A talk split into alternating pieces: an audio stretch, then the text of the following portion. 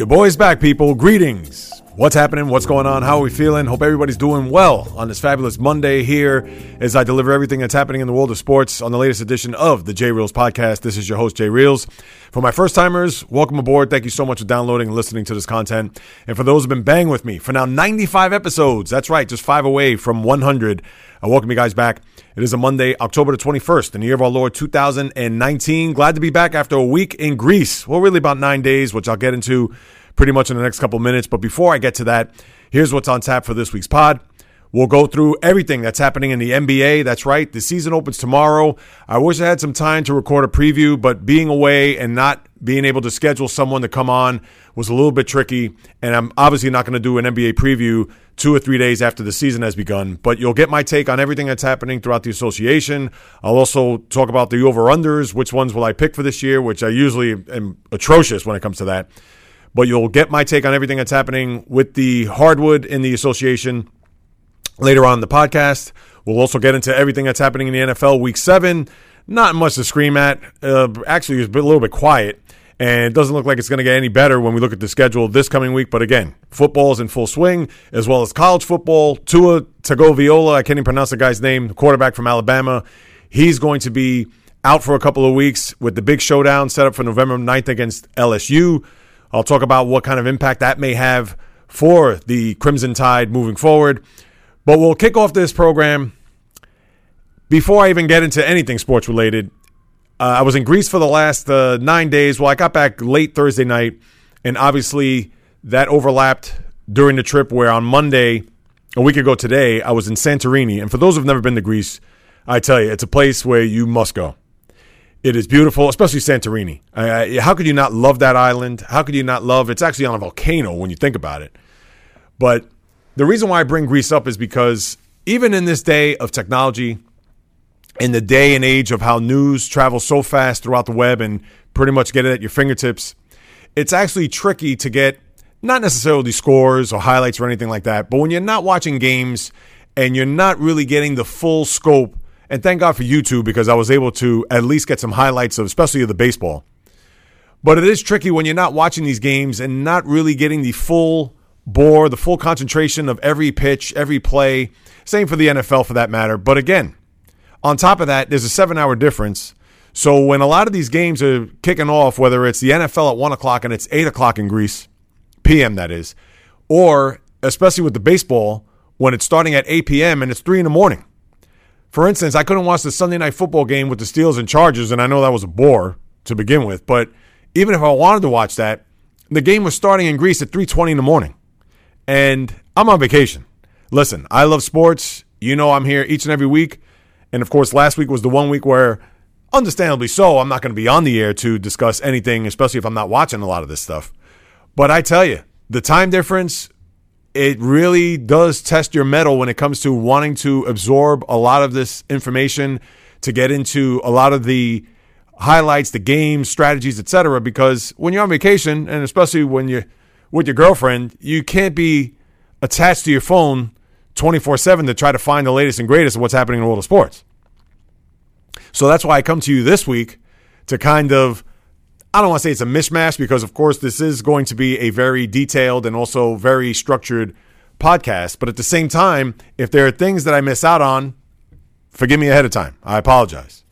Because two weeks with all the news that has circulated over the last, like I said, 10 to 14 days, it's certainly going to be a lot to digest, and I'm not going to have a three hour podcast to bore you to tears, even if you are the most avid sports fan.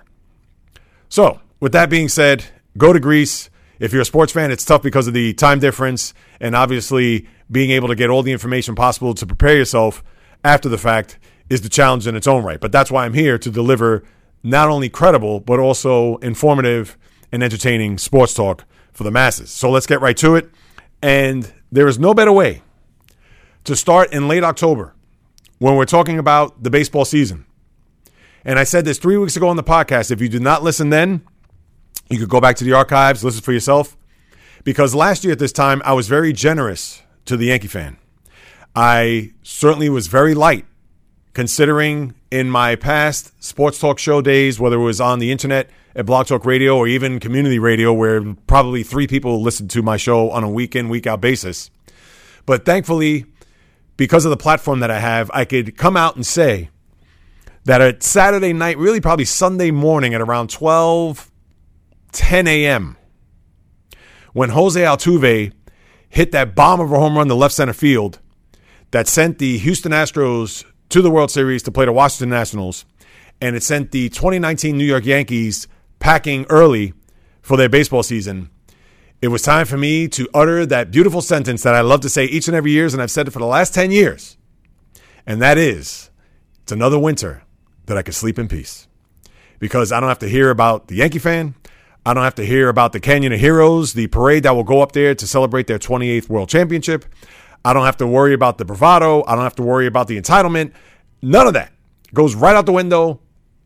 Eh, you can't even imagine how happy I was just to see that home run. And of course, I had to be quiet because my girlfriend is a Yankee fan. Her family has a bunch of Yankee fans. And of course, I'm diplomatic. I'm not the jerk Met fan or the jerk anti Yankee fan. And my friends could attest. But it is very sweet to know that I could sleep peacefully for another winter and to think for the first time in over 100 years that the Yankees have not participated in a World Series in a decade as they did this past one between 2010 and 2019. You have to go back to 1910 to 1919, the last time they did not participate in a World Series throughout the course of those 10 years. But that's all the Cold War I'm going to throw on the Yankees right now. Because if you look, even on my social media accounts, I do not talk trash. I do not get so involved or so wrapped up into trolling Yankee fans or anything like that. Because I know plenty of them. And I know plenty of them that just want to get on my case for being a Met fan and saying how much of a loser I am, so on and forth. And that's fine. They can say all that. And as everybody knows who listens to this podcast, I'm the first one to destroy my team before anybody. So they can't say anything to me in reference to that. But with that being said, they also need to prepare for that final out that's recorded against them to know that I'm going to utter that sentence that I just said about two minutes ago. And it is very sweet to know that I can put my feet up and certainly lay in my bed at night not having to hear 28 rings, not to hear greatest franchise ever, pinstripe, whatever. All that is out the window. And even if somebody came to my face and said 27 rings and we still are the best franchise in all sports, my retort, no one cares. Nobody. And it's interesting because I actually got into a discussion with my girlfriend during the trip where she says to me, Why do you have so much hatred for the Yankees? And now I'm not going to get fully into it. Maybe I'll save that for another time. But the bottom line is, is that it all boils down to three things. One is George Steinbrenner back in the 70s. And of course, living in the Bronx, growing up as a Met fan. If you want to find out why I was a Met fan, just go to the website because I have it all spelt out and written out there as to why I'm a Met fan. That's, of course, jreels.com. And with growing up in the Bronx, being a Met fan, being bombarded with insults, nasty comments from my friends and other people as to why I'm a Met fan living in a Yankee town. And of course, the fans, especially from 96 on, that 96 to 2001 window was just brutal if you lived here in New York and do not like the Yankees. And I'm not going to get into particulars there, but that's one of the reasons why I can't stand that franchise that plays its games on 161st and River Avenue. But be that as it may, I'll put that all aside now because let's just talk about the team as a whole. The bottom line is this team did not hit in big spots in this series against the Astros. And three of the moments that you could certainly point out, I know game two I didn't really watch. We know that Carlos Correa hit the home run there in the 11th to secure that 3 2 win to bring the series back to the stadium at 1 1. But the other points in this series that the Yankees, if you could look back to this winter, and I'm sure as a Yankee fan, you're going to be tossing and turning trying to rest on that, sleep on it, whatever it may be, is the third inning. I believe it's the third inning or the fourth inning in game three when they had Gerrit Cole on the ropes and Didi hit that ball to right field, which I thought was gone off the bat. I've watched too many games to know that once a fly ball's in right field, it's gone. And for whatever the reason, I know part of the story here so far in October is that baseball's done something with the actual baseballs to where the ball isn't flying out of the ballpark the way it was from late March until late September. And now in October, even the St. Louis Cardinals, who couldn't buy a hit against the Nationals, they complained that the balls, for whatever the reason, aren't carrying the way they were back in the regular season. So now you have the scenario where Didi misses a home run, which at the time they were down 2 nothing. Could have taken the lead 3 2, and who knows how the complexion of that game would have turned out. You look at game four in the first inning when they already had a run in where Zach Greinke walked in a run and certainly had him and the team on the ropes, and Gary Sanchez strikes out. Where if they got a base hit there, three nothing, that certainly changes the complexion of the game. And then you look at game seven when you had Didi again in another spot, third inning, where they just took out Josh Jacobs and they bring in Ryan Pressly. And the one batter that he faced in Didi Gregorius, he meekly grounds out to Pressly where he actually re injured his knee. And I'm sure you're not going to see him in the postseason or at least in the World Series here. And that was a key spot. And then, of course, you're going to look at those seventh and eighth innings where you had the great defensive plays, even the sixth inning. Those three innings where Gardner got robbed by Josh Reddick. The play by Michael Brantley in left field where Aaron Judge, who is an excellent base runner, I don't know what he was thinking on that play. He gets doubled off and then the double play on Gary Sanchez, which was executed perfectly between Jose Altuve and Carlos Correa. But then you get to the ninth inning of that game, and even with all the chances that the Yankees had missed in those opportunities that I mentioned, here it was, ninth inning, and once they got the leadoff hitter on, and you thought to yourself, when it got to a one, David John LeMahieu as well as he's performed this whole year, and he was the Yankee MVP. That goes without saying. And he's going to get some votes for MVP. He's not going to win it, though. Alex Bregman is, and he had an awful series. Oh. When you look at the Astros, it's so funny. Although they won the series and they outplayed them and they are the better team, man, some of their big sticks in that lineup, uh, they went south. Yordan Alvarez, geez, could anybody find him on a map? He was atrocious. Alex Bregman, I understand he got some hits here and there, but he was not effective in the series. And even for their low batting averages and Carlos Correa and even George Springer, but they came in with big hits and big home runs and big spots. And that's all you could ask for. But speaking of which, so when LeMahieu comes up and he has an epic at bat and he's fouling pitches off, and the closer Roberto Osuna is in there, and he's just trying to do whatever it takes to get him out where you have Aaron Judge on deck. And then on the 10th pitch, he takes him deep into the Houston night in right field, just over the leaping attempt of George Springer in right field. And when the game was tied, I thought to myself, with Judge and Torres up next, they need to get this next run in because I thought that if for whatever the reason the game was tied, although it did benefit the Yankees to a certain extent, because now they have all the momentum, and even with the bottom going to the top of the order in the bottom of the ninth inning, but that was the reason why I thought that the Yankees needed to tack on another run there. Now, as it was, let's say if it was 5 4, if it played out that way, they would have lost 6 5 considering what happened afterwards, which we'll get to. But with LeMahieu's heroics and what he did, and it was nothing short of phenomenal. The guy has had one of those years where you just dream of a free agent. Now, mind you, he's not of the ilk of Mike Piazza when he came here. He's not Jason Giambi. He's not any of those guys. You know, Alex Rodriguez, understand that was a trade. But of course, he's not in that class when it comes to an upper echelon player in Major League Baseball.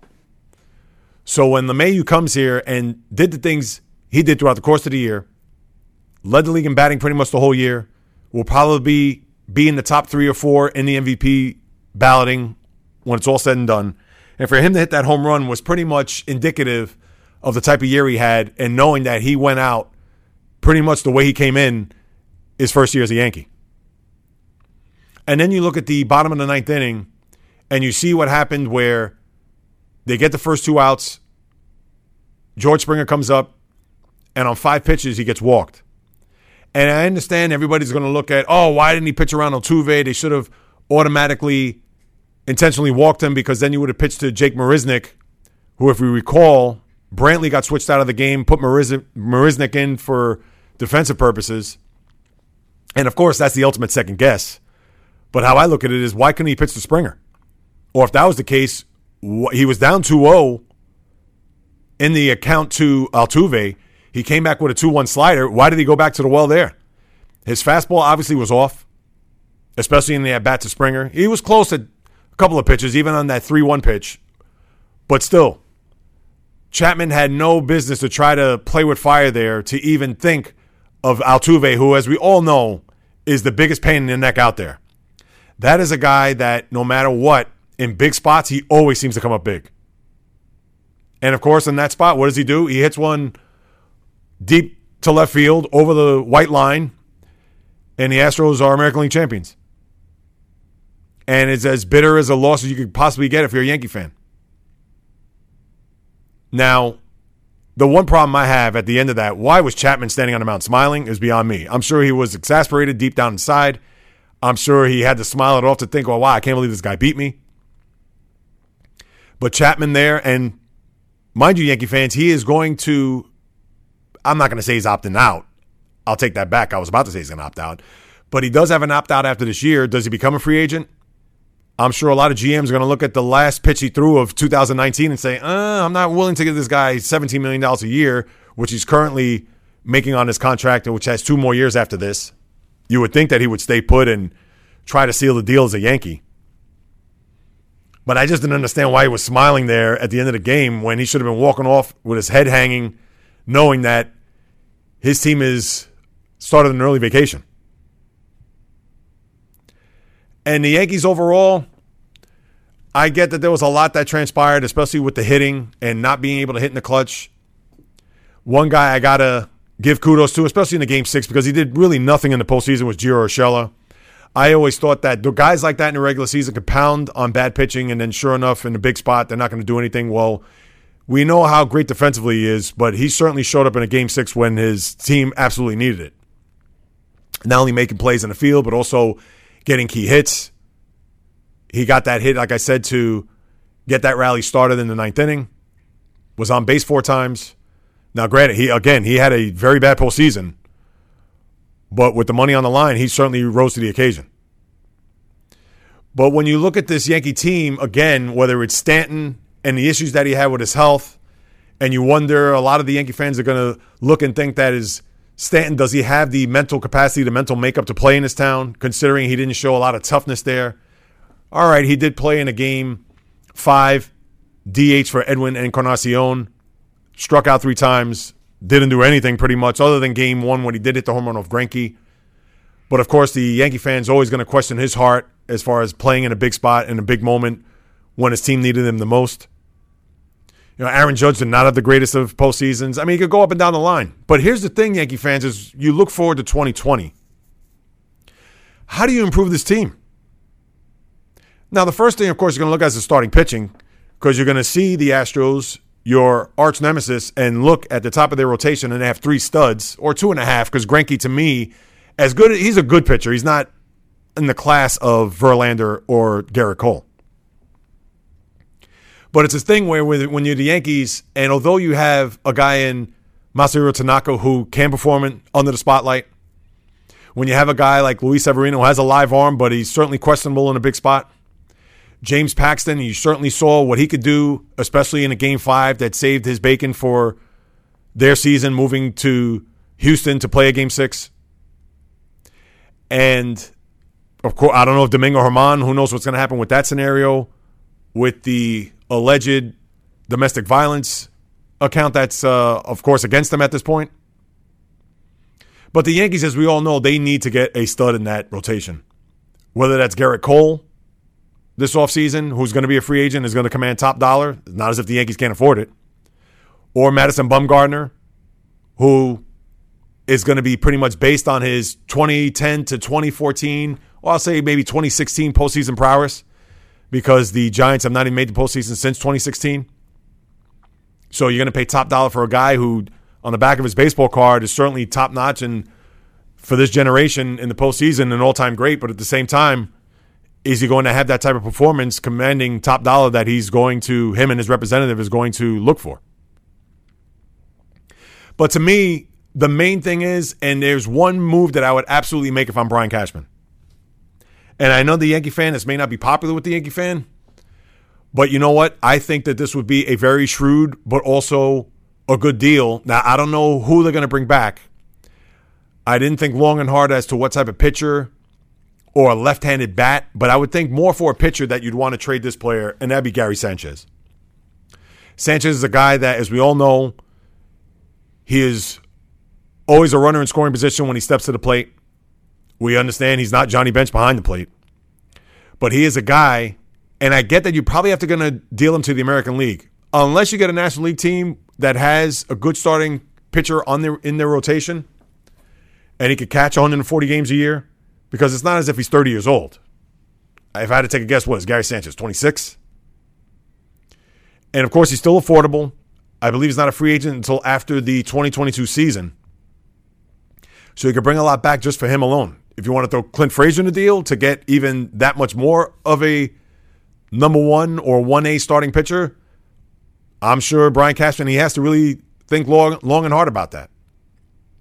Because this bullpen scenario, although it worked for the 2015 Royals, to me, it doesn't work for everybody. You need starting pitching. And I don't care what the analytics say.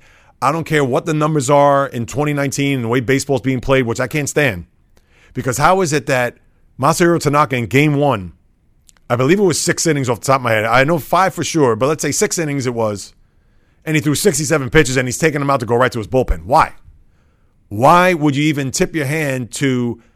And I get that the team had five days off up until that game, so you want to get your guy some reps. I get that. But if he has a one hitter through six innings and has 67 pitches, why would you even think about taking him out of the game? And I don't want to hear, well, third time around the order, he's the type of guy, he's batting average against is 353 or whatever the numbers are. I know that's not the number, but you get my point. To me, that is nonsense. You throw that them stats out the window. You make sure that Tanaka, until you start seeing signs that he's falling apart or he's getting behind hitters or whatever it may be, then you make your move then. Why would you even consider or even think to take out arguably your best starting pitcher in a game one who's throwing a gem just for the sake of sticking to the formula. Oh, well, we wanted to pitch six innings, so let's get to our bullpen. I can't stand it. Oh, this is brutal. But with that being said, I think Gary Sanchez would be the sexiest chip that you could use to bring back that type of starting pitcher. And I get that the Yankee fan, oh, here's a Met fan trying to say that. No, I'm being reasonable. I mean, think about this. You have too many right-handed hitters and power hitters in your lineup. Obviously, Stanton's not going anywhere, and as much as the Yankee fan will want to ship Stanton for whatever it is, but guess what? He's only going to L.A. if that. I understand on his list it was Astros, Cubs, Dodgers, Yankees. So right, you're going to send him to L.A. if anything. Cubs aren't going to need him, or they're not going to look to trade him. you're going to trade with the Astros, and not only that, the Astros aren't going to take back that contract. So the bottom line is LA is, would be the most reasonable choice. But again, he's not going anywhere. You still have him for seven more years. Then, on top of that, when you look at the right handed lineup that you already have, Judge isn't going anywhere, as you well know. Torres isn't going anywhere, as you well know. Luke Voit, I guess he's probably still in the contract, going to bring him back. So, the one guy that you could certainly trade off of your team to get that starting pitcher is Gary Sanchez.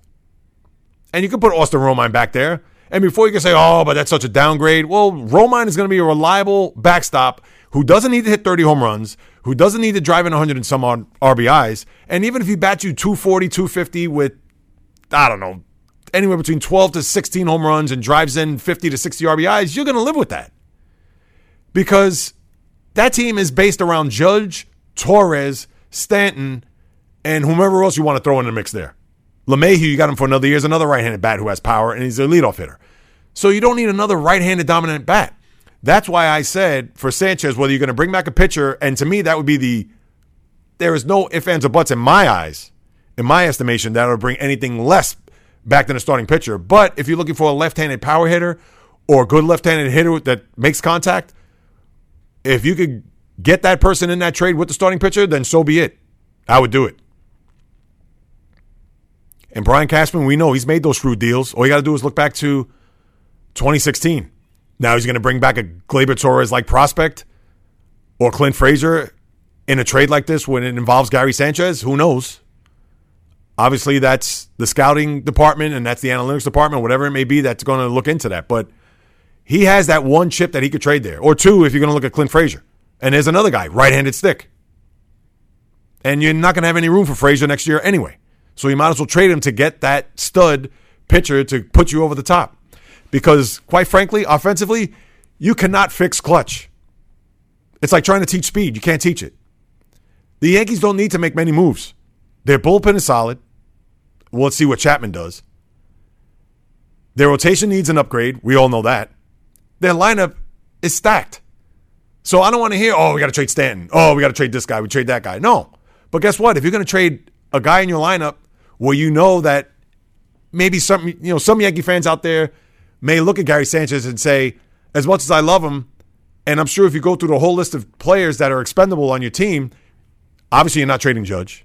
Obviously you're not trading Torres. You're certainly not trading Stanton because you can't.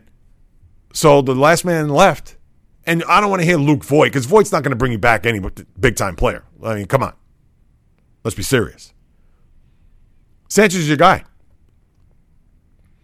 And that's how I look at it. So that's the Yankees there as they head into the sunset for 2019. And their team, they're going to be, if Cashman gets that deal where he either signs a free agent or makes a trade like that in the Sanchez category, I tell you, they could certainly be the favorites win the whole thing next year because they're that close. They are that close. And also, Didi Gregorius, if I'm Cashman, I wouldn't bring him back. And it's nothing against Didi Gregorius.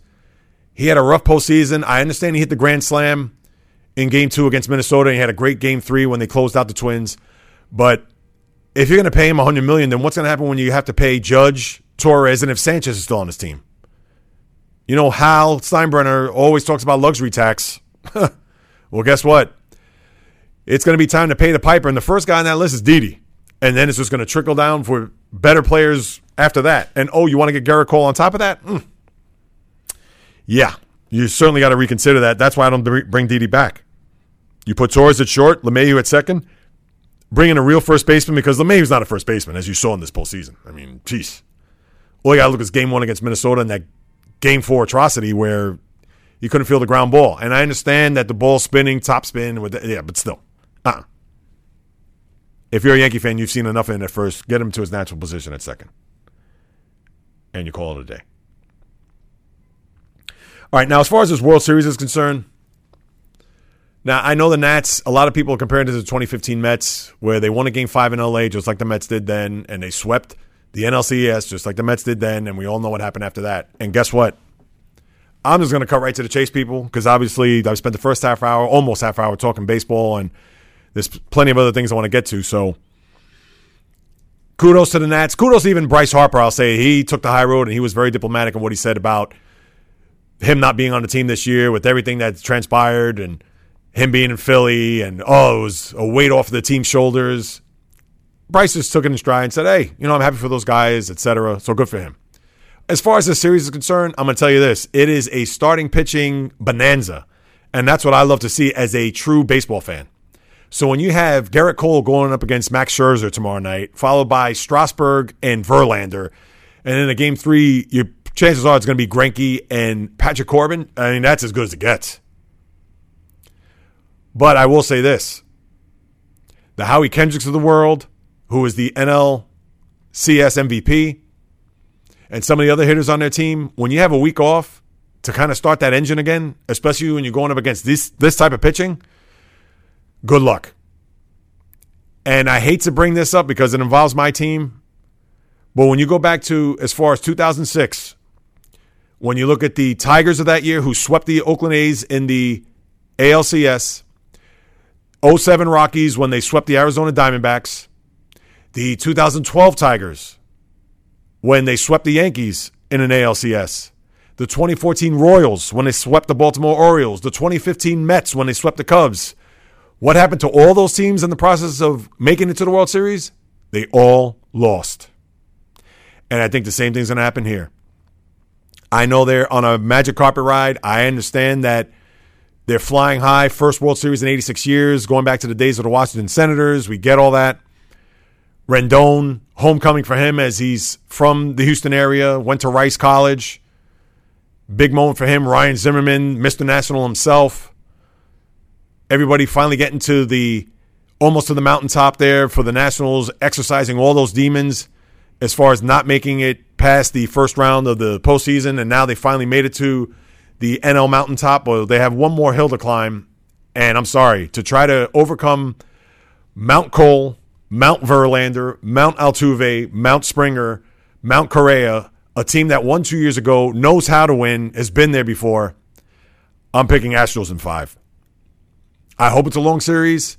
And this isn't an anti Met pick because listen, the Nationals, they've been phenomenal here. There isn't anything you could say about what they've done to get to this point.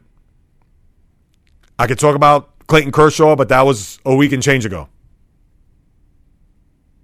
So they got to this point, they've earned it, but now after a week off, I believe it hurts. And no matter what the Nationals may say, oh, we really needed this break, oh, this is going to be good for us, so on and so forth, uh uh-uh. uh I think it's going to be a detriment, especially to the hitters.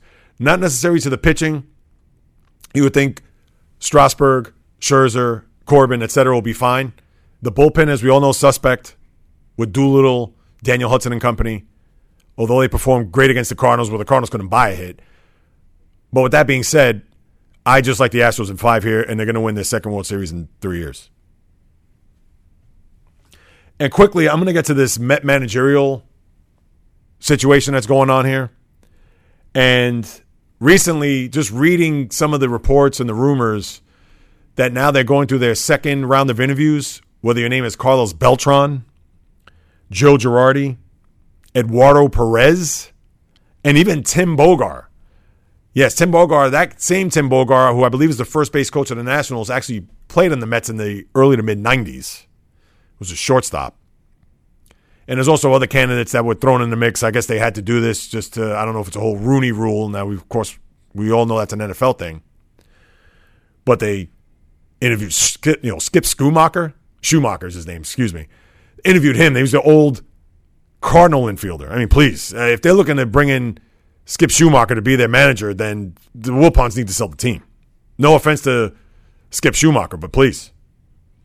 But now it's come down to the second round, and I said this two weeks ago. I'll say it again. Joe Girardi's the only guy to me that is right for this job. No offense to anybody else who's going for their second round of interviews. I know Beltran supposedly was that close after the 2017 season, but the job was given to Aaron Boone, as we all know. And who knows? Could this guy be the Met manager? It's quite possible. But we'll see. And I'm sure an announcement will probably be made after the World Series, or if they're going to make a decision, it'll probably be between games five and six, which would be a week from today, because they're not going to do it when the games are being played that day. Now, we all know the World Series starts tomorrow night, which will be Tuesday, October 22nd, Tuesday and Wednesday in Houston with a day off on Thursday, and then over the weekend, Friday, Saturday, Sunday in the nation's capital, Nationals Park with a day off on Monday, and then of course those games as necessary. Five day off, six and seven back in Houston next Tuesday, Wednesday. So with this manager deal, again, that's what we have to this point. I know that the Phillies are only looking at Buck Showalter, Joe Girardi, or Dusty Baker. Those are their only candidates that they're probably looking to target. Some of those guys that I mentioned, I know that they've also made the rounds as far as other jobs are concerned. We know Joe Maddon is now the Angels manager. So we'll just have to wait and see.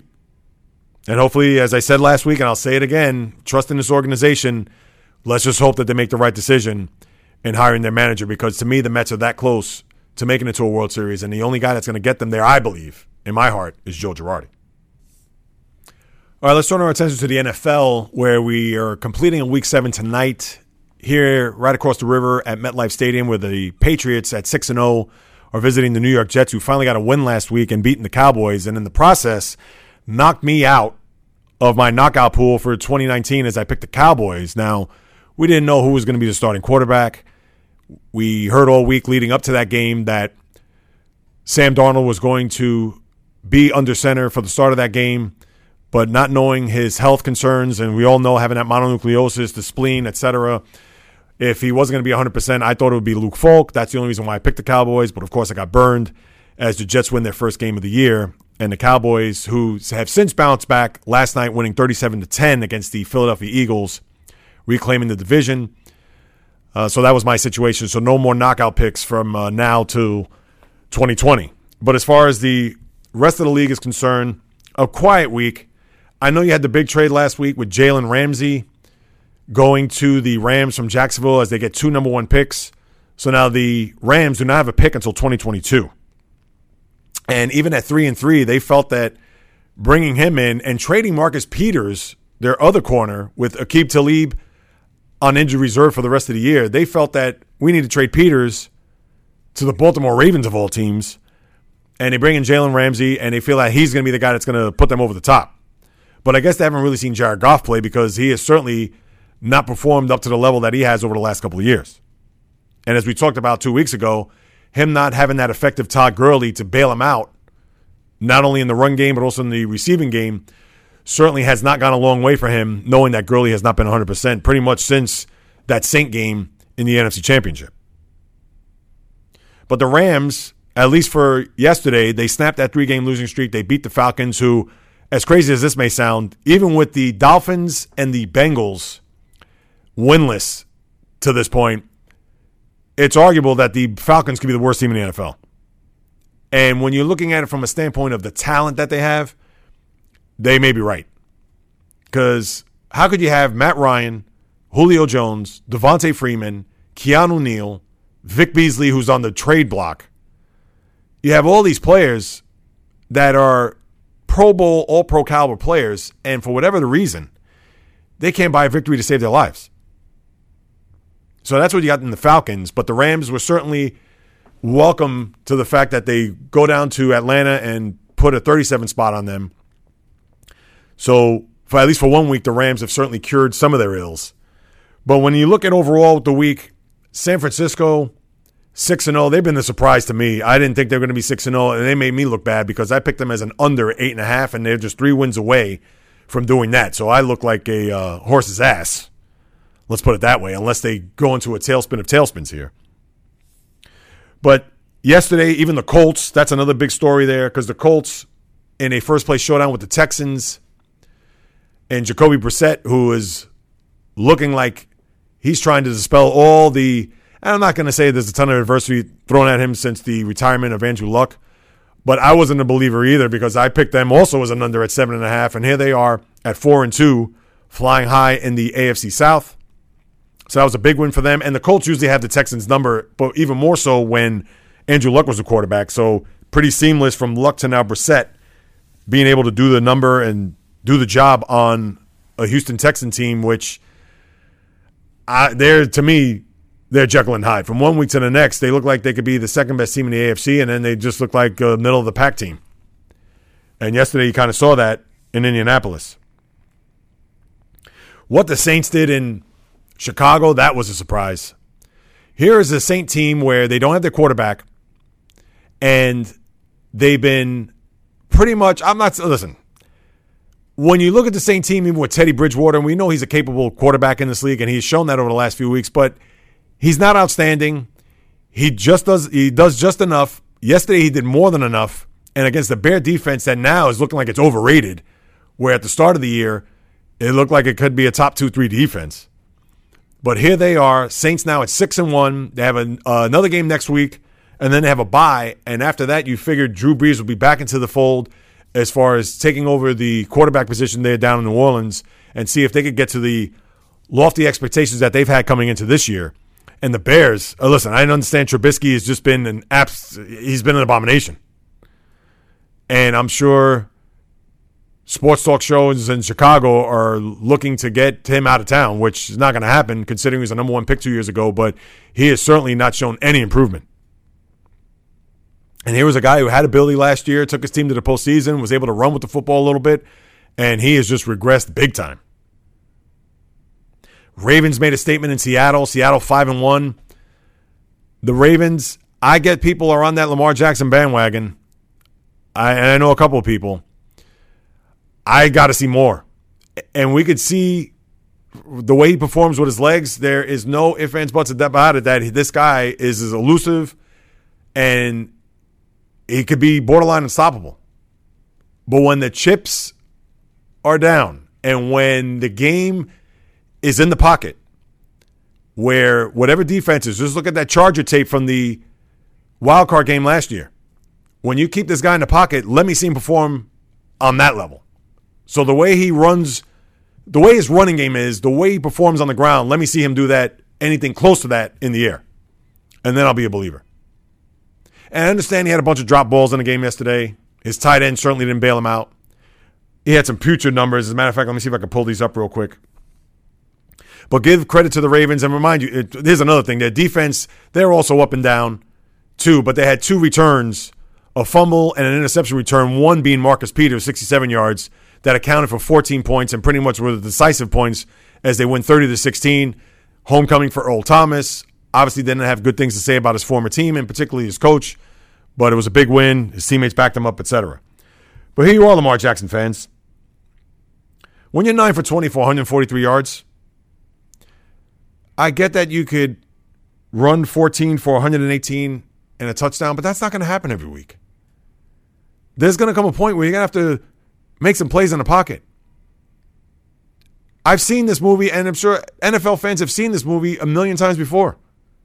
No matter what your name is, whether it's Randall Cunningham, whether it's Michael Vick, whether it's Daunte Culpepper, whether it's Robert Griffin III, doesn't matter. These guys that are the running quarterbacks, and I understand that's what the league wants. They want to have a scrambling quarterback, they want to have a elusive quarterback, they want to have a mobile quarterback, and that's fine. But when you have a guy that his game is more predicated on his legs than his arm, even Donovan McNabb to a certain extent, and McNabb to me, out of all those, were better than all those guys. And people can say, well, he was better than Michael Vick. Vick had the arm, but he was inaccurate. And same for McNabb. McNabb wasn't the most accurate guy, but he didn't throw a lot of interceptions. That was the good thing about McNabb's game. But we've seen this movie before. And at the end of the day, it's not about fantasy points. It's not about, oh, this is the guy I want on my fantasy team. It's about winning Super Bowls. It's about a winning culture. It's about a guy that you know that you can rely on, not only with his legs, but predominantly with his arm. That's like saying, I want to, as an NBA player, I want to be a great shooter, but I'm only going to cross over and take it to the top of the key and drive to the basket 100 times a game and as elusive and I'm going to shake you off the dribble and so on and so forth. But yeah, but I want to become a great shooter. What are you're going to do is throw up bricks and build houses in the process. And that's not to say that Lamar Jackson's not working on his game as a quarterback, but to me, he relies too much more on his legs than he does his arm. And again, playing quarterback is all about your arm and making big throws in big spots in big times. Jury's still out. We know that. He's only he's a baby.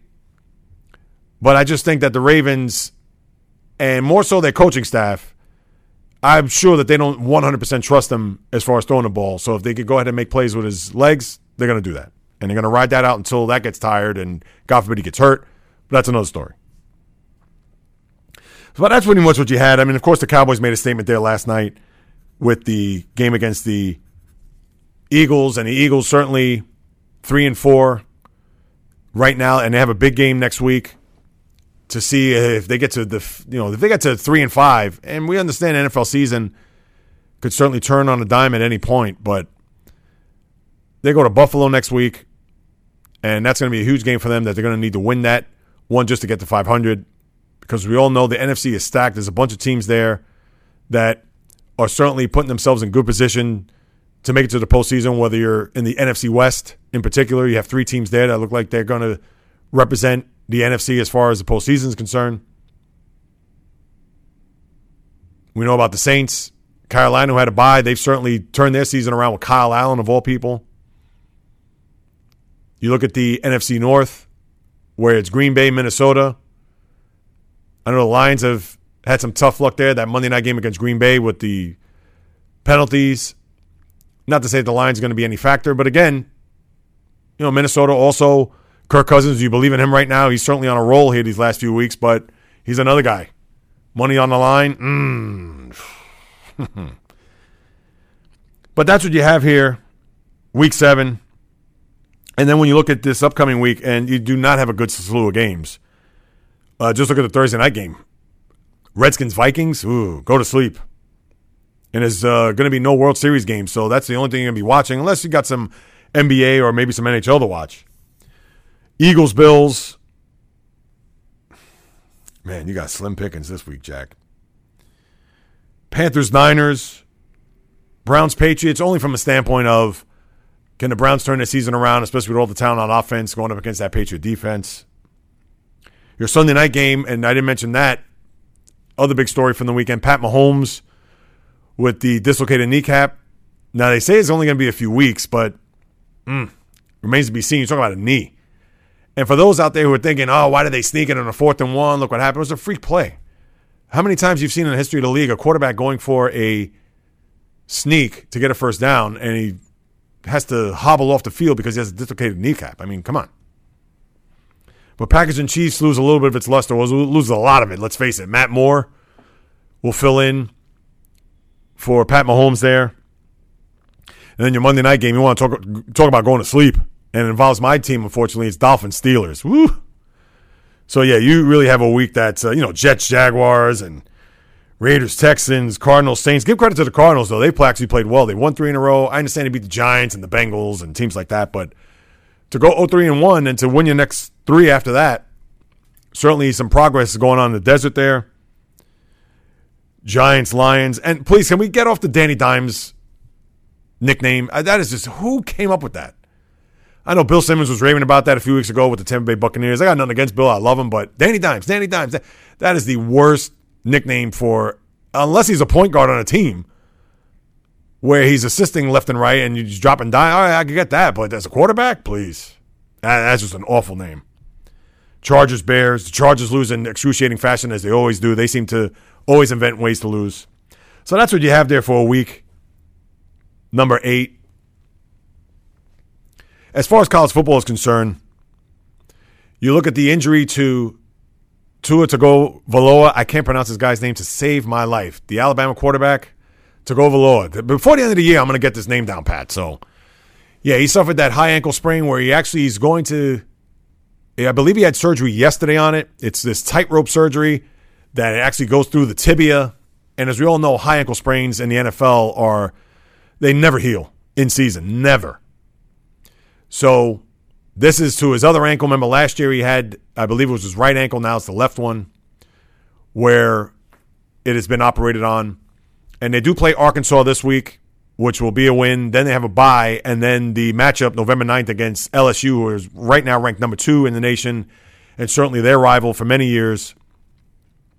We're certainly going to see how that shakes down down the road. But as for now, I don't think it's going to have any effect. Alabama is a team that, as we all know, even if they lose a game, they're going to somehow, some way be in the mix. Now, who knows if they lose to LSU and then somehow make it to the SEC championship game and lose that game, then you're not going to see Alabama in the Final Four for the college football playoff. But I would think they're going to be fine leading up to that LSU game. And LSU has not been in Alabama in a big spot in forever. Even going back to the championship game, I believe it was 2012, and they lost 21 nothing. So if you're Alabama, you're going to be, I'm not going to say sitting pretty, but you know you're going to be fine here over the next two weeks. And they're thinking that Tua will be back by that November 9th matchup, which will be epic if uh, LSU doesn't stub their toe over the next couple weeks. Whether or not they do or don't doesn't matter because it's still going to be a big matchup. So that's what you got there with Alabama, their situation. You also look at Wisconsin losing to Illinois the other day, down 10 points. And again, it was on the road, so it could happen, but they're down 10, 10 points with five minutes to go and they end up losing the game, especially on a last second field goal. That's tough for them for any chance of them trying to make it to the top four as they drop down to 13. And they play Ohio State this weekend. So that's one of the many matchups that you have. LSU Auburn is also a game you're going to look at this weekend. Notre Dame and Michigan, who lost to Penn State the other day, and you can forget about Michigan involved in any conversations, and you would think this is going to be it for Harbaugh. I mean, it has to. It seems like they've regressed as opposed to progress here. And as we all know, if he loses to Ohio State again late next month, then Jim Harbaugh is probably going to be looking for NFL teams to try to uh, hire him because that experiment certainly has not worked out in Ann Arbor. So college football is certainly going to get a little bit interesting here. Right now, you had Clemson even drop again, although they're ranked fourth in the AP top 25. But Clemson, who had that scare a few weeks ago against South Carolina, certainly hasn't been as dominant as they were early on the season. So now here they are, ranked fourth with LSU and Ohio State ahead of them. Of course, Bama number one. Oklahoma, Penn State are five and six. Penn State certainly moving up the ranks as the uh, weeks continue to click off here as we're approaching a week nine in the college football season. Then you have Florida, Notre Dame, Auburn, and Georgia to wrap out, round out the top 10. And you're going to see maybe this weekend if Auburn can pull up an upset, will they move up there a little bit? Considering right now they're ninth. Notre Dame, Michigan, who knows? This will be the game Michigan will bounce back and beat Notre Dame and knock them off the top 10. So you're going to have some matchups here as the college football season starts to get a little bit juicier. But right now, I don't think uh, those top four teams, unless anything happens, like I said, with LSU or when they play Bama in a few weeks, if they're both at chalk, uh, you don't think that a lot of the college football season will be topsy turvy, will be upended here between now and then. And let's see if Tua does come back to play in that game. Uh, you know, having a surgery like that, when you think about it, to for him to come back and play effectively on that high ankle sprain just three weeks after having that surgery, even with a bye and playing Arkansas, it's going to be surprising. And even though we kind of saw that last year with the championship game and him being able to come back, but still, three weeks, quick turnaround, and to go up against an LSU team who knows they're going to try to do whatever they can to pressure him, to have him be as mobile as possible on that ankle, to really work that ankle.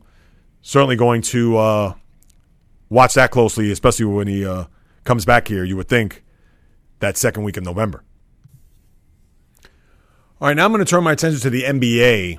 And as like I said on the top, I did not have a guest set up for this, considering I was away and just the time constraint was going to be really cut close. And I certainly don't want to put out a preview on Thursday or Friday or even the following week for that matter. So I figured I'd just run through the league real quick, just to kind of give you a few storylines, what I feel of what could transpire throughout the course of the season. I'll give you some over under numbers, predict an NBA championship, and just take it from there. So my apologies for not going full in depth as far as an NBA preview is concerned. But nevertheless, you know, I will certainly give you my take on uh, possibly what to expect this coming year. And to me, there are a few storylines. The first one is that the league is as wide open as it is for an NBA champion than it has been for quite some time. As we all know, for years past, it was always Golden State, Cleveland, or if there was another team in the West, it may have been Houston. That was, or even before that, when LeBron was in Miami, it was always Miami and somebody else. As we saw, it was Miami and San Antonio two times. And then you want to sprinkle in OKC and Dallas those two years that they were down there. But again, it was usually two or three teams that were the favorites to win an NBA title. And you were just pretty much left with whatever else was going to be played leading up until the playoffs the conference championship and then your NBA championship, which was usually Golden State against somebody else. But now we don't have to worry about that because Golden State, as we all know, they're on the mend with Klay Thompson and D'Angelo Russell, as Kevin Durant is now here in Brooklyn. You have a situation with the Lakers, Anthony Davis. We know all the player movement, Paul George and Kawhi Leonard to the Clippers, etc. So with all those teams being thrown into the NBA blender, so to speak, you could pretty much come up with about arguably eight teams that could contend for an NBA title.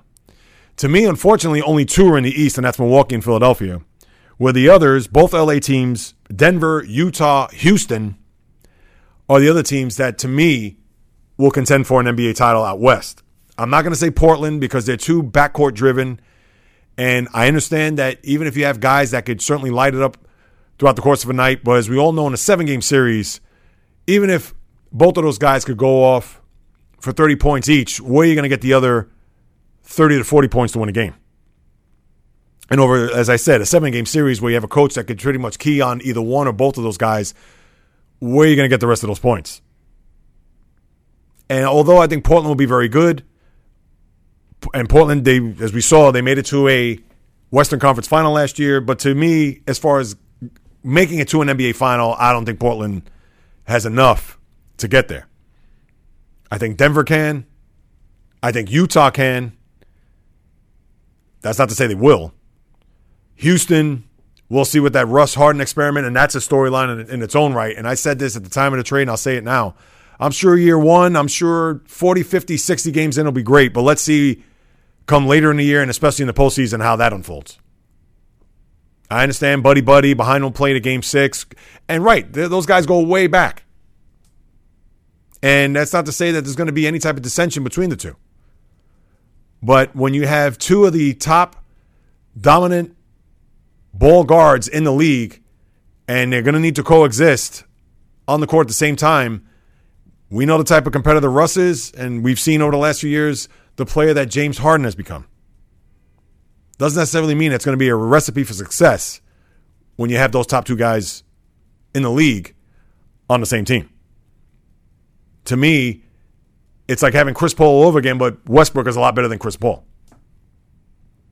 And despite the fact they played with each other in OKC and they've been buddies forever, business and pleasure, as we all know, sometimes do not mix.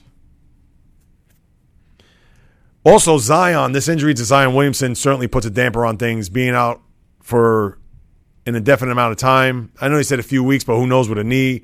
And you know that the Pelicans are not going to rush this guy back. We get that he's, I'm sure, sold a lot of season tickets.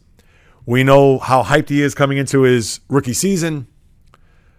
But this knee issue, although they say it's not anything to be overly concerned about, but when you look at the type of game he plays, how he's above the rim, how he attacks the rim, you certainly have to take your prized possession, your prized number one pick, and certainly use him with kid gloves. That's not to say that, oh, we're only going to play him 20 points a night, but you want to bring him back 100% healthy so he could go at it full attack mode throughout the course of an 82 game NBA season, or in this case, whatever it may be 70 games, 65 games, etc.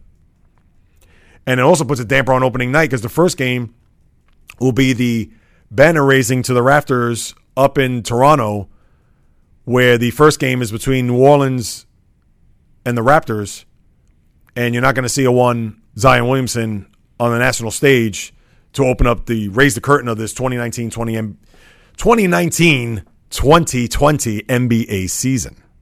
See if I can get that out correctly. Jeez. And then you have the second game, which is Lakers Clippers, which you will not see Paul George as he's on the show for a month. So that's what you have there. Uh, other than that, to me, those are everything that I just pretty much encapsulated in that whatever three, four minute, five minute preview. That's what the NBA season is going to be. You know, you're not going to look at oh, what's going to happen in Brooklyn. When is Kevin Durant coming back? I'm not even going to go there with that. When he comes back, he comes back. If it so happens to be the Nets make it to the postseason and he's there for round one, whoa, great, fantastic. Until then, uh uh-uh. uh He's not on the team. The Nets will be an improvement. Of course, Kyrie is all warm and fuzzy here throughout camp. They'll probably be a 45 win team. Make it to the postseason. How far they go, who knows? They'll probably win around. They could win around, but besides that, and that's why I said at the top, Milwaukee and Philly are certainly the class of the East. Now, we understand you have other teams like Indiana who brought in Malcolm Brogdon from the Bucks to an already good team. The Celtics now with no Kyrie and Kemba Walker added to their roster with Jaylen Brown, who's going into a walk year in his contract, and Jayson Tatum wants to erase that sophomore slump that he had. And Gordon Hayward, you would think would be 100%. Now, there are other good teams in the East, too. The Pistons, you would think that they're going to improve. They made it to an eighth seed, although they got swept by the Bucks, but they're looking to see how high they can get in the East. But at the end of the day, it's going to be Milwaukee and Philadelphia. And out west, you know, Golden State could be your sixth seed. When you look at the landscape out there, whether it's Clippers, Lakers, Denver, Utah, Houston, and then who's going to bottom out there? Well, Sacramento, with their young players, and Buddy Hield just signed a long term deal today, will the Kings make a push there to make the postseason? The Timberwolves, who have the young talent, but certainly have not been able to put it all together. Karl-Anthony Towns, Andrew Wiggins, who I know Wiggins said last week, oh, I'm one of the top 100 players in the league. Well, he's got to show and prove it. And you know what? He's probably ranked in the top 100. I don't know where that poll came from or what have you, but he's probably in the 90s, 80s at best. We know he has the talent, but he, for whatever reason, he hasn't been able to translate it on a consistent basis to be a top notch, all star type player when I look at this league here, and I understand I could give maybe a little Celtic preview, which I won't, because to me, just like I mentioned, the Celtics, I think that they could be anywhere between three and five in the Eastern Conference. They're probably going to be sacrificial lambs to the Sixers in the next round. Because I think the Bucks are going to be a one seed. I mean, also got to throw Toronto in the mix as far as being that three to six slot. But I think it's going to be the Bucks division and Bucks conference to lose. I think Giannis is despite the fact that everything Philly's done this offseason, but I think Giannis, he wants to take his game to another level. Being up 2 0 against Toronto and then getting swept the next four games, I'm sure that probably left a bad taste in his mouth. We know Giannis is the type of guy where he doesn't fraternize with a lot of the other NBA players. He's pretty much in private, goes about his business, and I'm sure he's probably going to come back even with that much more redemption on his brain. But that's what you have there to me in the East, and that to put that with the Celtics, could they could be third or fifth? And if they happen to be fifth, then that means they'll play the Bucks in round two, which we saw what happened last year, and I can't see why this year would be any different. And I understand Tacko Fall, the legend of Tacko Fall has begun, but he has signed a two way deal where he's going to be back and forth to the G League and the, the big club. We all know about his size. We all know about, again, he, he, this preseason, everybody's falling in love with him in Boston. But when you're 7 6 and you're raw as raw can be, that doesn't necessarily mean that at that height you're going to come in and tear the league up by storm. If that was the case, he would have been a number one pick. So, how I look at it this year, before I get to my NBA final, I'm going to quickly go through these over under numbers. So, when you look at the over unders, as we all know, Vegas puts out the odds of how many wins that they're going to project to win this year, and you're either going to bet the over under. Now, of course, this is for fun. I'm not betting. So, as I like to say, and I haven't said in quite some time, if you happen to use any of these over under numbers in the next 24 hours before the season starts, and you happen to win money, I know for damn sure you're not going to send me a check or a partial check or whatever it may be. And on the flip side of that, if it just so happens that you take any of my over under numbers and you happen to lose, don't come looking for me to say J Reels. I just bet the house, and thanks to you, uh, I'm out on the street. Sorry, not going to happen. So let's get right to it. I'm just going to go my six picks, three overs, three unders. I'll start with the unders first just to get them out of the way. I'm picking two easy ones because I can't seem to be successful with these if I try to get cute or try to get slick with these. Charlotte, 23 and a half is an under. I understand they have a Kentucky connection there with PJ Washington, Malik Monk, and Michael Kidd, uh, Kidd Gilchrist. But as we all know, even with Terry Rozier swapped out for Kemba Walker, this team they certainly can't get out of their own way. I could see them maybe tops winning 20 games with the roster that they have. So I'm picking them as an under. And I also have to pick Washington. Washington's a team where it's Bradley Beal and nobody else. I understand they have Isaiah Thomas, but we all know he's a shell of his old self, especially from his last season in Boston. And with no John Wall to be found and pretty much nobody else in that lineup, 28 and a half, I'm picking Washington as an under. My surprise under, and although they'll have a good year, but I don't think they're going to win 55 games, is Utah. I'm picking them as an under.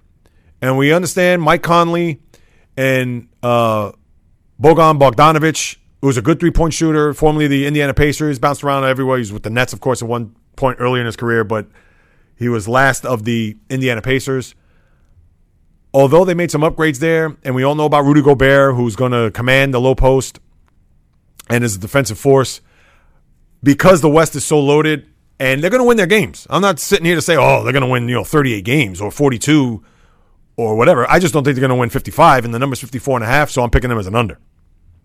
As far as my overs are concerned, Philadelphia 54 and a half, I think they're going to bully the whole league. I think even though I have Milwaukee being the one seed, Philly is a lock for a two. And they could be a one seed. You never know what injuries, we never know how the season's going to unfold. But how I look at it is, is that Philly, with the way they've constructed their team for the regular season and even for the postseason for that matter, considering you bring in a guy like Al Horford, they re sign Tobias Harris. Of course, Ben Simmons, who, when he made that three pointer at the end of that game, everybody went crazy. It was just one shot. I, understand he's never made a three pointer in his life, but still, I need to see a consistent diet of that, not just one shot. And at 54 and a half, I think they'll be over that. I don't like them in the playoffs, and I'll get to them in a minute. So that's one of my overs. My second over, I'm going to pick Indiana 46 and a half. I like Brogdon, the addition with him. We talked about Oladipo coming back. He'll be 100% full healthy. You know, Myles Turner, uh, Sabonis' son. They have a good young group. They obviously overachieved last year, even with Oladipo out of the lineup. So with him back in at 46 and a half, I picked them as an over. They could probably win 50 games as one of those teams that could fall between three and six in the East. And then my surprise over, I'm going to pick Atlanta at 33 and a half.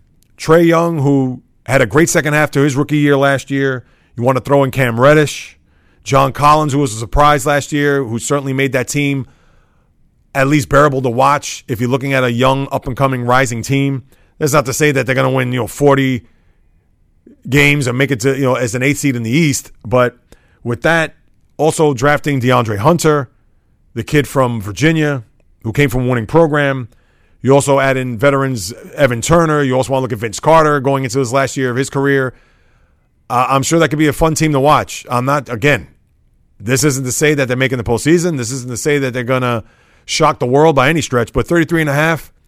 And considering the way they played toward the second half of last year, they certainly improved along the way. I think that they'll go a little bit over that and choose them as an over here this year in the NBA. So again, to recap, Charlotte 23 and a half to my unders. Charlotte 23 and a half, Washington 28 and a half, Utah 54 and a half, and my overs of Philly at 54 and a half, Atlanta 33 and a half, and Indiana 46 and a half. And my NBA final, you know, I'm not going to think long and hard about this. I, I, said Milwaukee coming out of the East. Philly, I don't trust for two reasons. One, the coach, and two, I don't trust Joel Embiid. I don't trust him in a big spot. I understand it's not all about him, but it is his team. He's part of this process. He was the building block for this process. And I'm sure he's coming to this year in great shape, considering all the rumors about him not sticking to a proper diet and not being as in shape, especially when you got into the postseason. But the thing, the one thing I don't like about it, he has a lot of Dwight Howard in him. And if you've watched Dwight Howard throughout his career, he's just a front running player. I need to see Joel Embiid not just be angry and mad and stick his chest out. No, but when the game gets ugly, when the game is not going his way, I need to see him mature and be still a dominant force. And that's what Dwight Howard never was. So until I see strides from him and especially the coach, then I'll pick him as NBA final. But I got Milwaukee. I can't pick the Lakers. I'm not even going to pick the Clippers. Because even with the whole load management deal, I just there's to me there's just uh, the scent is off on that team. I I, I uh, I'm sure they'll have a successful year. I'm sure they'll be fine. I'm sure they'll be well, which is great. But just for grins and giggles, I, and I want to go a different path because I hate to keep picking the same teams all the time. I'm going to pick the Denver Nuggets. And I'm sure everybody's falling out of their chairs right now. I'm sure people are saying, oh my God, Jay Reels, how could you do that? How could you not pick LeBron? How could you not pick the Clippers? Even the Rockets, I would tell you, say Jay Reels. Come on. I'm just being different. Why not? Let the NBA have to choke on a Denver Milwaukee. And we understand Giannis and the most underrated player in the league and Nikola Jokic, but wouldn't that be something that the NBA had a Denver Milwaukee NBA final? Yeah. I'm sure Adam Silver would be uh, choking on his tea and crumpets in the morning if uh, that would have happened. But again, I'm sure this p- prediction is uh, going to go by the wayside. Maybe Milwaukee will make, the, will make it, but Denver probably not. But hey, uh, as cockamamie as that was, again, Clippers, I just don't see it. Lakers, again. Houston, I don't trust the coach, as we all know, and the Westbrook Harden factor, we'll see. But that's going to be my uh, NBA final right there. All right, and then uh, to wrap up here, NHL. Uh, just quickly, Buffalo's off to a very good start, considering that they've been the dregs of the league for so long. Seven one and one. Also, Colorado and Edmonton. Edmonton, as I talked about during my NHL preview, it was time for them to step up and take a stand, and they've certainly gone off to a ra- uh, ravishing start. Seven one and one for them. And when you look on the negative side, Ottawa, as we all know, they traded all their players by the deadline last year, Matt Duchene, et cetera. And here they are sitting at one five and one. Even San Jose off to a slow start, three and five. Islanders, they started off slow, but they've won four in a row. Devils, Jack Hughes got his first goal the other night against Vancouver, the number one pick of the draft this past year. And the Rangers off to a little bit of a slow start. They're right now two and four, coming off a loss to Vancouver yesterday. So that's what you got there with the NHL. We'll get into more NHL as time moves forward. But uh, as for now, my hero in zero of the week. Now this is over the last couple of weeks, so bear with me as I say. Now, I forgive me as I'm typing up my notes here. The Kenya runner who had the sub two hour marathon, and bad job on my part. I should have his name here. And again, when I was doing all this, I just wrote that down, and here I am a little bit unprepared. So my apologies ahead of time. But for him to run a sub two hour marathon, which I understand this wasn't in a competitive nature. It wasn't a New York marathon. It wasn't the Berlin marathon, Boston, etc. But for him to do that certainly rocked the running world. Nobody has ever done it in the history of the, any marathon, for that matter. And because it wasn't a competitive nature, people were ready to rot and would knock it. Ah, you know, it wasn't didn't really count. Uh, sorry, if there's a clock involved and it's a sanctioned race, it counts. Okay, so with that being said, he is my hero of the week. And as I'm, believe it or not, as I'm telling you this right now, I'm actually trying to type up the guy's name and make sure that I give him his due because it would be an injustice on my part. And as bad as it is, I'm already spending too much time on it trying to pull up his name with the sub two marathon. Here it is. Iluid, and I, you know me with names. Eliud Kiposh or Kipchoge. I believe that oh, Kipchoge. E L I U D, first name, last name K I P C H O G E. So there you go. Uh, I can't even pronounce some of the, half of these names, as you know, and they're probably the easiest names to pronounce. But kudos to him to have the sub time, sub two hour time of one hour, 59 minutes, and 40 seconds. I mean, what could you say? Doesn't get any better than that. And then my loser of the week, and I understand this could be a three hour conversation, I get, but I will not do that as I will just go ahead and say this for Daryl Morey, the GM of the Houston Rockets. The tweet in reference to what's going on there in Hong Kong, the anti government protests that are taking place, him saying, fight for freedom, stand with Hong Kong. We understand that he apologized afterwards. Even the Rockets owner came out and said that his views, his words aren't in the same as the organization. Adam Silver chimed in, LeBron James chimed in, but Daryl Morey, and we get that freedom of speech we get that the Rockets were in China and their connection with Yao Ming and the Chinese Basketball Association, how much Yao Ming means to the Rockets and vice versa, to Chinese basketball, etc. And who am I to say that he shouldn't have said that? Right, freedom of speech, etc. We get that, but at the same time, knowing what's going on there, to actually make a comment while he's there about that is something he, he should have thought about not only once but two times over. And maybe I'll get into this a little bit more. I understand it's a story that's pretty much now gone, but he should have used a, a little bit better judgment and putting out a post like that because that just caused a frenzy throughout. Whether it was, oh, the NBA's in bed with China, so they know they're making all this money and so on and so forth. And then LeBron chiming in about that, which he got slaughtered from pillow to post. But again, this is about Daryl Morey, my zero of the week, and obviously making those comments about Hong Kong. So that's going to do it here for this podcast. I know I ran a little bit longer than I should, so I hope you were entertained, informed, and uh, certainly stuck by me throughout the course of this hour in 10, 12 minutes, whatever it may be. So, with that being said, people, I do hope that you enjoyed this podcast and that you would also participate in this small, simple fashion. If you could just go ahead and subscribe to this podcast wherever you sign your you sign up for your podcast, whether it's on Google Podcasts, Apple Podcasts, Spreaker, Stitcher, Spotify, Luminary, iHeartRadio, or any platform that you may get your podcasts from. All that's going to do is you subscribe, leave a rating, post a review. It's going to increase visibility amongst all the other sports podcasts that are out there in the universe, and at the same time, generate some visibility for those who could get an idea of who I am, what the podcast is all about, so on and so forth, so I could get certain guests to this program, whether it's former, current athletes, writers, broadcasters, bloggers, etc. Because all I want to do is not only expand on this to not only deliver the sports news and sports chatter and my opinions, thoughts, etc. every Monday, but also have another one later on the week, twice a week, moving forward. So with your participation, if you could do that, people, I'll be forever indebted. As well as all of my social media accounts, whether you follow me on Instagram, J Reels, Twitter, J Reels one, just a number the J Reels podcast on my Facebook page. And also, you can send me an email at the Reels podcast at gmail.com. Questions, comments, criticism, praise, whatever it may be, please feel free to reach out to me on any of those platforms, as I'll be sure to follow up with you on those. If you want to make a contribution to the podcast, you go to my Patreon page. That's P as in Paul, A T as in Tom, R E O N dot com slash the J Reels podcast. What that is, it's a page for you to go check me out as far as what I'm doing behind the scenes to contribute to this podcast, whether it's production, whether it's advertising, whether it's equipment, etc. So whatever you'd like to contribute towards my endeavor here, which would be so greatly appreciated.